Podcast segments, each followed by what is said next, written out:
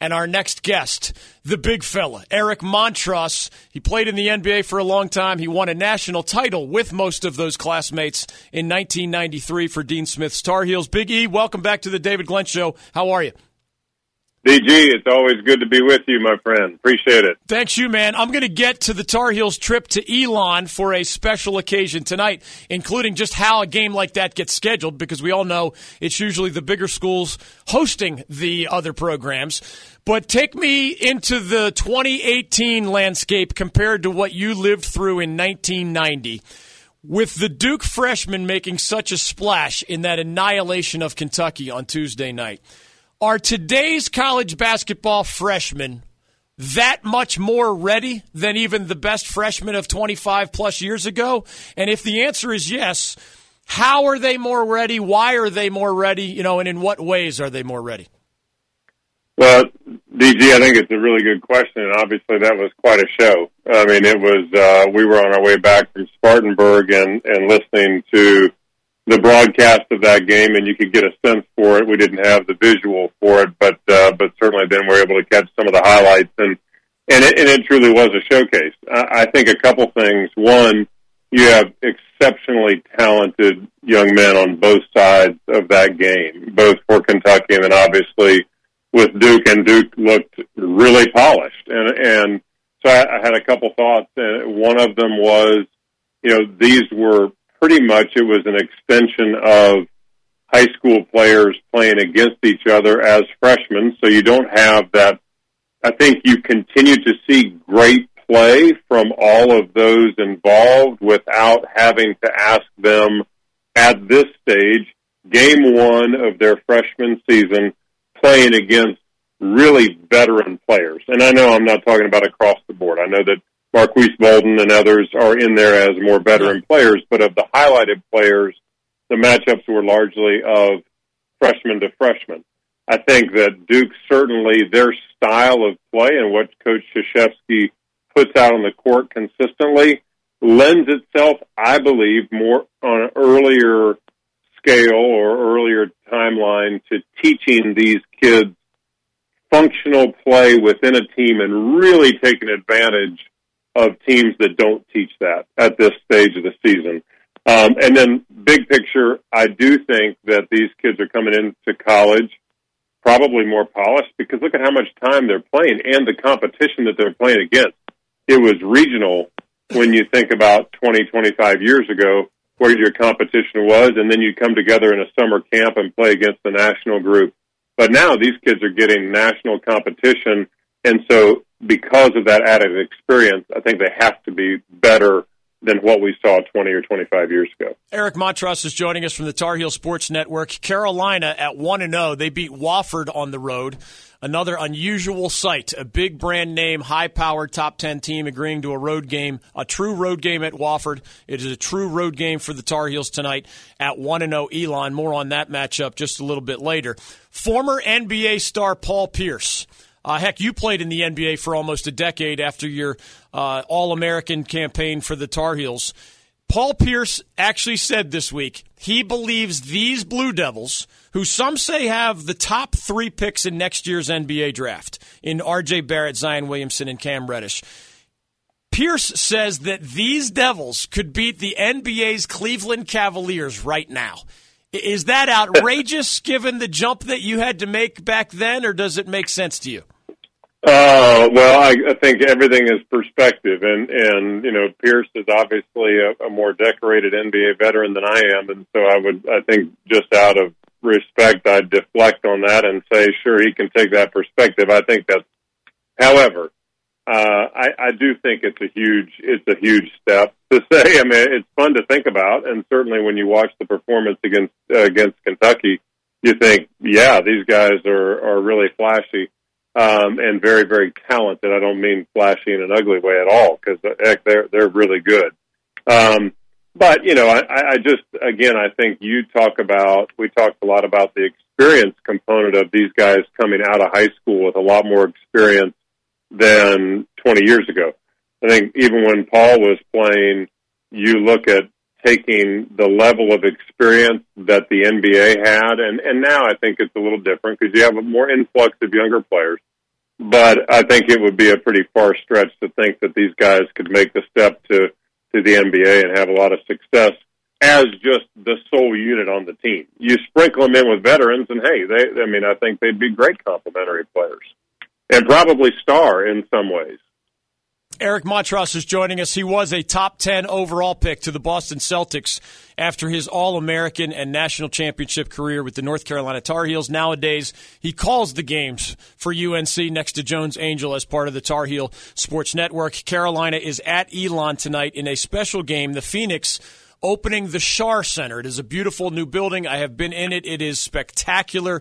It is a huge fork in the road for that university and its athletic department and Matt Matheny's basketball program. With that in mind, Eric, you know the deal. At least nine times out of ten in college basketball, if not more than that, when the big brand name top 10 team plays a school from the mid major ranks or below, it's the big team playing at home. They have all the scheduling leverage. What explains, as you see it, Roy Williams' philosophy where he was willing to A, play his opener in the regular season at Wofford, a tough mid major, and B, I think really give a gift to Elon by agreeing to take his Tar Heels to their new building tonight? Well, uh, so uh, Coach Williams talked about this a lot in the in the post game press conference after the Wofford game, and and you know things things can look rosy when you win on the road in the opener. Uh, and so I think that, but I think that the sentiment is true of what he shared, and and I'll go into that in just a second. But I will tell you, the Wofford team. Remember this for for those listeners who may not know, this is the team that beat Carolina last year um, at home in the Smith Center, and they had four of four of the five returning starters um, from last year's team, and that was a 21 win team. And I think many folks believe that with uh, UNC Greensboro being in the Southern Conference and Wofford in the Southern Conference, those are the two teams that may have a chance to come. I mean, one of those is going to come out of it and go to the NCAA tournament. And so they're a legitimate team. They're, they're not an ACC caliber team right now, but they're a legitimate team. What Coach Williams wanted to do, and I think it is unique. I don't, I think you're right. Not many top 10 programs are going to go on the road and play a team that is in a hostile environment. It was only 3,400 seats, but look, there it was. It was a great environment for college basketball, and I think that's what coach wanted to do and had the opportunity to impact. It was the opening of their new arena. It will be the opening of the Schar Center tonight for Elon. Uh, two of the coaches on Elon's team in uh, in JB Tanner and Jack Wooten were members of the 09 championship team here at Carolina. Of course, Coach Matheny, very, very well schooled coach, good success. It's a great opportunity to go on there. He likes doing this. He being Coach Williams likes to do this for programs uh, within college basketball. It's an opportunity to do something different and be a and be a, a, a real opportunity for them to take advantage of it. There are obviously high expectations as usual for the Tar Heels. Luke Maye back for his senior year. Uh, even other seniors, we don't see it so often anymore. Cam Johnson and Kenny Williams as part of his supporting cast, and an exciting freshman among others in Nassir Little. What do you see at this very early stage of the season as the keys for the Tar Heels to go from what they already are, you know, really talented and really good, to at least having the chance to be a special team or a championship team? Yeah, so DG, I, I think they right now, currently coming into this season, they looked a lot like last year's team that got beat by Texas A&M. They were a team that did not have a significant post presence, but had shooters and had good point guard play. They obviously take on with the loss of Joel Berry and Theo Pinson as graduating seniors you need to add, we know how important point guard play is for Carolina. Coby White will be a terrific player. Uh, I'm not quick to, to dole out, not that I need to be the guy to do it, but I'm not quick to give really high praise. This kid is, this kid has got some really wonderful, uh, characteristics as a player, and I think he'll be good for the team. He is still a freshman and will have some inconsistencies, but he will be good. I think that, that that uh, point guard position will be okay. Um, where I still think we need to see ourselves improve is within the post position. Now, Garrison Brooks has had uh, you know, had a good exhibition game uh, and has had a good game at Wofford um, and been in double figures both in, in points and in rebounds, but in both those contests. But he's still a guy that is six nine, not a guy that's six eleven, and that's what we ran into last year with Texas A&M. I think that our shooters, so if he can improve as Sterling Manley, if uh, if they can provide that interior strength and a post presence, it doesn't have to be 20 and 10 every night, but it has to be enough to move the defense. And so if you can put the ball in the post, incorporate them, have them making shots, rebounding, pulling offensive rebounds and defensive rebounds, and helping the pace of the game, that's a really important component for Carolina this year. I think you you, you mentioned Nas Little uh, going to be a very good player right now. You look at the existing returning veteran class, and Cam Johnson is out there, had a huge game down at Wofford, um, and shot the ball very well, was five of seven from behind the arc.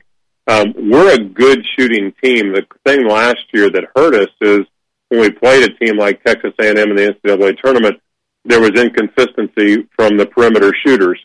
The question in my mind is, can you plug the hole that you lose at point guard with Coby White? I think you can. Can you add Nas Little into the three man position, pull some good offensive rebounding from him because we know he can do it, and he's also got a lot of offense to offer. But can you can you become more consistent as perimeter threats uh, on a nightly basis? If you can, this team gets really good really fast, and then you get even better and have a legitimate shot to be playing at the end of the tournament uh, in the spring if you have an interior presence that Garrison Brooks and Sterling Manley uh, can provide, and all that's a little bit to be determined. Last thing for Eric Montross, it is the Tar Heels at Elon tonight. If you can't get there for the grand opening of the Schar Center in at Elon, a seven o'clock tip or so, ESPNU has the television call. Jones Angell and our guest Eric Montross with the Tar Heel Sports Network on the radio side. I think folks are curious you know, whether you're a basketball player or not, sometimes it's easier to stay in touch with the folks that you enrolled in college with. Sometimes it's harder, and even people that you really cared about, you know, they just sort of uh, float away. As we're, as the whole basketball world is discussing these Duke freshmen, I'm curious when you think of your class of 1990 I'm certain you guys don't have the dysfunction that, say, Michigan's Fab Five still has here in 2018. However, I don't know. Uh, Derek Phelps, I mean, I remember all these guys. You remember I was covering y'all. Derek Phelps, Brian Reese, Pat Sullivan, uh, you. I know Rozier ended up transferring to Louisville, so that's a different story. But uh, what are we, 28 years after you guys enrolled at Carolina? Uh, to what degree do you keep in touch? Yeah, so so there is. We had a, a big reunion um, last year for the '93 championship team.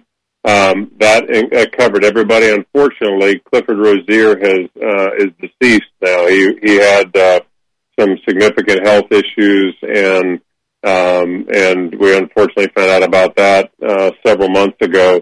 Um, but uh, so he's he's obviously um, we take him take him from the picture for the moment. But the you know the bulk of the class, and after transferring as a freshman, we you know we lost touch with Cliff a little bit uh, when he moved on to Louisville. But of course, he was a uh, classmate of mine going into the NBA. Started out with Golden State and was just a supremely talented player and a sweetheart of a guy. So he he's he is definitely missed and unfortunate what he had to what he had to work through in his life. Um, but then also with Derek, Derek's still coaching. Brian is still coaching. Pat Sullivan is with the Knicks as an assistant coach. Um, these are uh, even Kevin Salvadori, who was a redshirt yeah. freshman that it, it was with our class. You know, he's in Charlotte, doing great. Um, and so we do have a chance to keep in touch, and we're very proud to uh, uh, to you know as you get older, it gets more fun to relive history and tell war stories and think that you were all that in college and you need somebody like you, DG, mm. to tell us we were not all that because right now we're like superstars in our own mind. I don't know. I covered it all. I think you guys were pretty good, especially in 1993. You will always be national champions. Eric Montross of the Tar Heel Sports Network. Thanks for the visit. Uh, Darren and I will be out there at Elon tonight, so we'll, of course, try to say hello without interrupting your work. Uh, appreciate your time on the David Glenn Show. Always, always enjoy it, DG, and uh, we'll see you guys this evening. It will be a lot of fun. The small venues, and just to make the last comment, the Yeah. the small venues within college basketball are really cool. And just as it was in Wofford, and, and Carolina is not the only team to play in that. This is not a Carolina Blue statement, but just to see the enthusiasm that surrounds college athletics in it. these small venues, it, it really is something special and something that we should all enjoy. I loved Elon's old building. I mean, I'm glad they're moving it. It's going to be 5,000 plus crazy screaming people because they're excited about a lot of things, even beyond the Tar Heels visit. But it was a, a, a just a fun old scrunched gym before they built the new Schar Center, and it's going to be a whole lot of fun there tonight. Tar Heels at Elon. They both won their openers. Carolina on the road at Wofford, and Elon away against Manhattan. Tyler Seibring, one of the best players in this state beyond the ACC schools, leads the Phoenix. Obviously, you all know about Luke Maye. Maybe you don't know as much about Nas Little, but he is an unbelievably talented freshman who will be a big part of wherever the Tar Heels season goes this year. It's a loaded ACC in basketball.